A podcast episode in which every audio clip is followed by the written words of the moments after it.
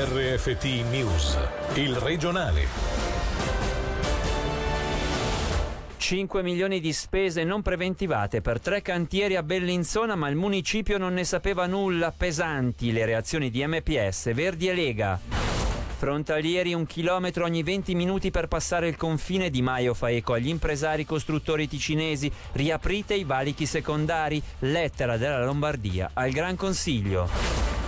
No all'obbligatorietà di rientro all'asilo, possibili deroghe per gli allievi di prima e seconda elementare, qualche critica, ma c'è l'intesa tra cantone e comuni.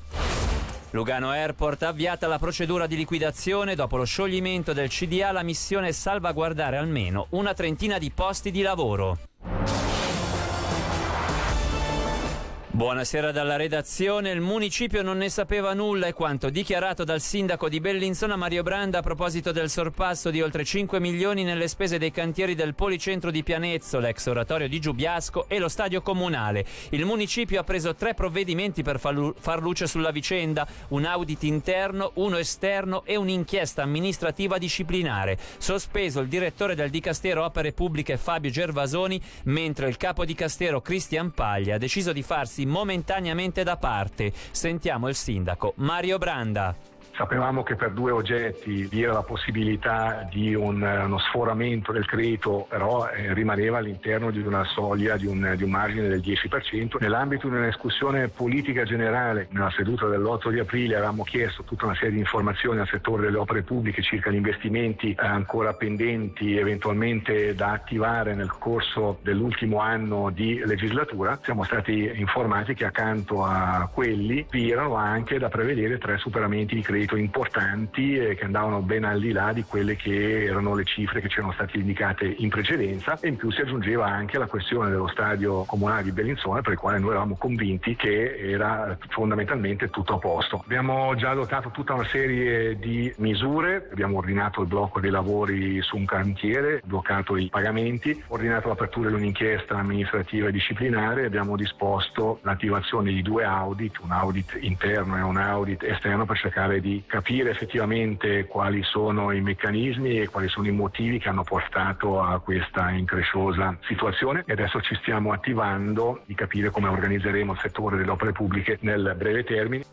Non hanno tardato ad arrivare le reazioni dei partiti alla notizia anticipata nella serata di ieri e approfondita questa mattina in conferenza stampa. Sentiremo il parere di tutti i partiti nell'approfondimento subito dopo il regionale dove ritroveremo il sindaco della capitale. Qui un estratto con Ronny David dei Verdi e Giuseppe Sergi dell'MPS qualche avvisaglia di una gestione un po' allegra delle opere comunali l'avevamo già avuta con la questione della prima tappa del parco urbano. Facciamo fatica a capire come mai la commissione della gestione ad anni di distanza da alcune opere non si sia accorta di nulla. Questo spaventa un po', si vede che il clima di vogliamoci tutti bene che regna a Bellinzona non permette anche di avere quello spirito critico assolutamente necessario in questo tipo di situazioni. Noi non siamo sorpresi, il problema che si pone a Bellinzona è questa sorta di urgenza, di realizzare da parte del comune, naturalmente i controlli a questo punto rischia sempre di venire meno. Un aspetto legato a questo che nel corso di questa legislatura i municipali alla fine sono riusciti a farsi aumentare onorario e rimborsi spese, giustificando il fatto di essere dei veri e propri manager.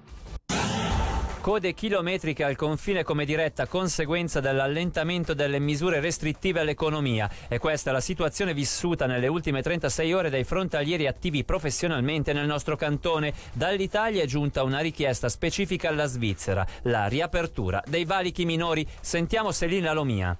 Riaprite i valichi minori, è chiaro il messaggio firmato dal ministro degli esteri italiano indirizzato all'ambasciata svizzera a Roma. In una nota inviata ieri, Luigi Di Maio ha chiesto che venga data la possibilità ai frontalieri di transitare anche dai valichi secondari. Il problema già presente settimana scorsa si è acuito a partire da lunedì a causa dell'ulteriore allentamento delle misure restrittive in Ticino, che ha generato il 28% di traffico in più, pari a 27.000 passaggi messaggi al giorno. A fare pressione sul ministro degli esteri italiano a causa delle chilometriche code in dogana, sindacati, sindaci e parlamentari della fascia di confine. Il disagio si è manifestato tramite una velocità di crociera delle auto incolonnate pari a un chilometro d'avanzamento ogni 20 minuti, senza contare il controllo dei documenti in dogana. La richiesta precisa è quella di riaprire le dogane, finora chiuse per l'emergenza sanitaria, di Cremenaga e Porto Ceresio sul versante varesino e di Maslianico e Valmara nel Comasco. La stessa richiesta, chiedendo al Consiglio di Stato di fare pressione a Berna, è giunta ieri dalla società impresari costruttori ticinese. Sul tema è proprio di pochi minuti fa la notizia che a chiedere la riapertura dei valichi secondari tramite una lettera formale è la regione Lombardia, come riporta il portale Qui Como nello scritto indirizzato al Gran Consiglio ticinese la richiesta di prendere in considerazione un piano per la riapertura dei valichi secondari tra Canton Ticino e regione Lombardia che faccia convergere il diritto alla salute pubblica con quello al lavoro. Intesa fra comuni e cantone sulla riapertura, che se con qualche voce critica, è quanto scaturito dal secondo incontro svoltosi oggi tra le autorità comunali e cantonali in vista della ripresa delle elezioni il prossimo 11 maggio, ci dice di più Angelo Chiello. L'asilo non sarà obbligatorio, possibile deroga per togliere l'obbligo di frequenza agli allievi di prima e seconda elementare. In sintesi è questo l'accordo raggiunto oggi tra Cantone e Comuni. Infatti si è tenuta una videoconferenza in vista della riapertura delle scuole dell'obbligo il prossimo 11 di maggio. In linea generale i comuni sono favorevoli alla riapertura delle scuole, anche se con qualche voce critica per delle difficoltà che il DEX si è detto disponibile a valutare che alcuni istituti incontrano dal lato pratico.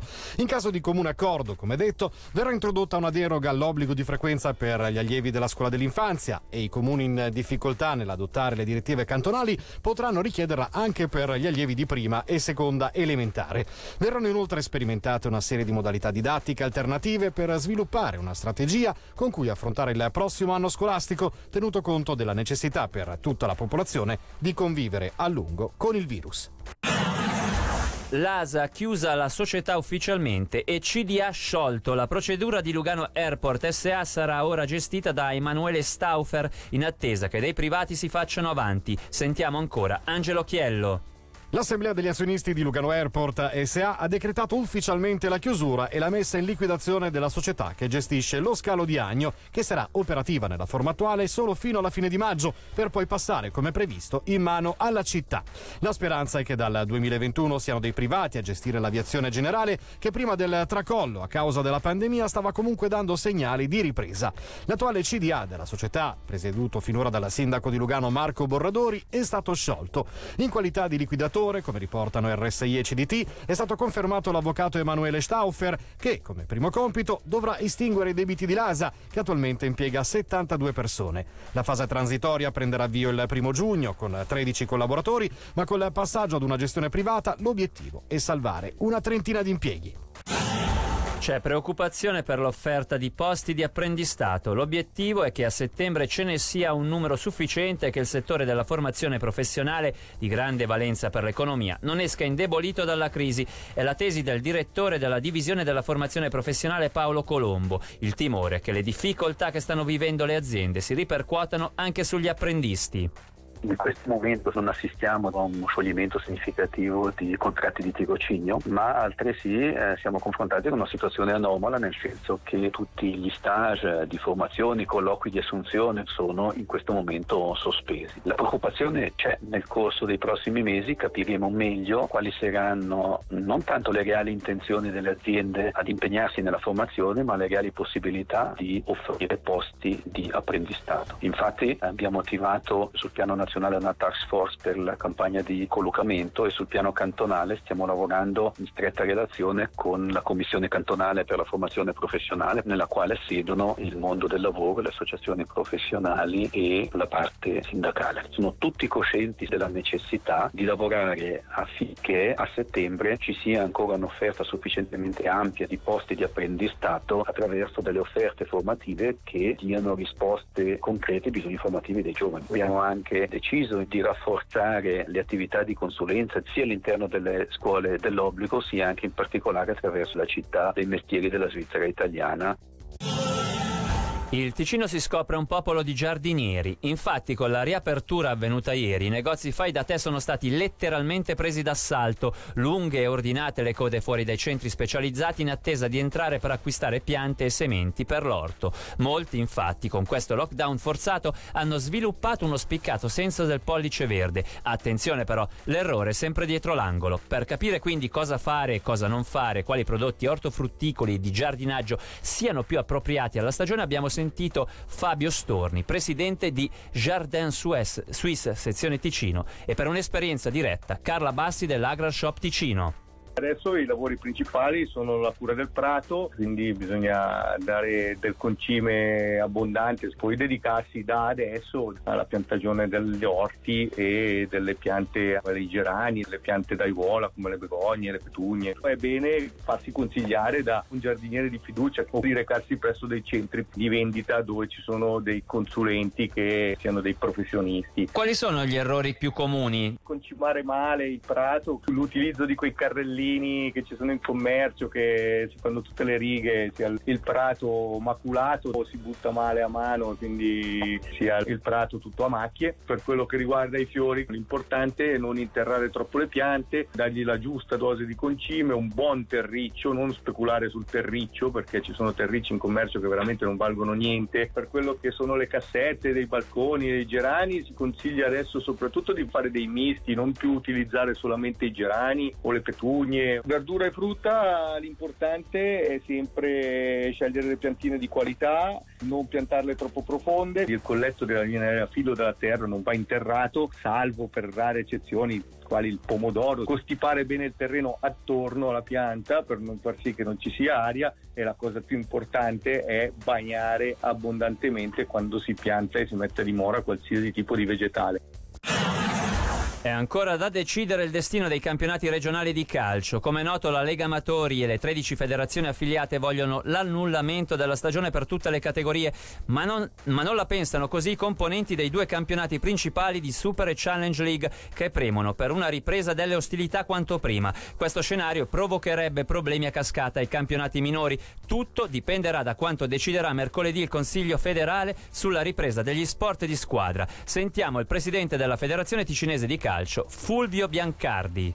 Noi comprendiamo le esigenze economiche che questi campionati professionistici tengono in conto, tuttavia questo potrebbe portare a un conflitto sportivo. Se i campionati di Super e Challenge League dovessero proseguire, è evidente che ci sarebbero delle promozioni, delle relegazioni che a cascata imporrebbero anche alle associazioni regionali di provvedere in merito e questo potrebbe effettivamente creare dei grossi problemi perché i regolamenti sono silenti. In caso di annullamento di una parte delle competizioni regionali, regionali sarebbe difficile poi disegnare dei vincitori di gruppo piuttosto che delle relegazioni, si creerebbe veramente un grosso problema. Oltretutto c'è una grossa incognita che è anche quella di sapere se la prossima stagione potrà iniziare nei tempi previsti. Se non dovesse essere il caso che cosa fare? Per il momento non abbiamo affrontato queste tematiche, l'unica probabilmente tematica che dobbiamo affrontare per tempo è quella di permettere ai settori allievi di iscrivere delle nuove squadre perché gli allievi passando un anno alcuni cambiano di categoria, per cui talune società magari non sono più in grado di iscrivere determinate squadre a un campionato piuttosto che a un altro. Lì dovremo effettivamente muoverci entro la fine del mese di giugno. E con quest'ultimo servizio il regionale termina qui, tra poco spazio all'approfondimento e poi alle ultime notizie dalla redazione e da Davide Maggiori. L'augurio di una buona serata. Il regionale di RFT, il podcast su www.radioticino.com.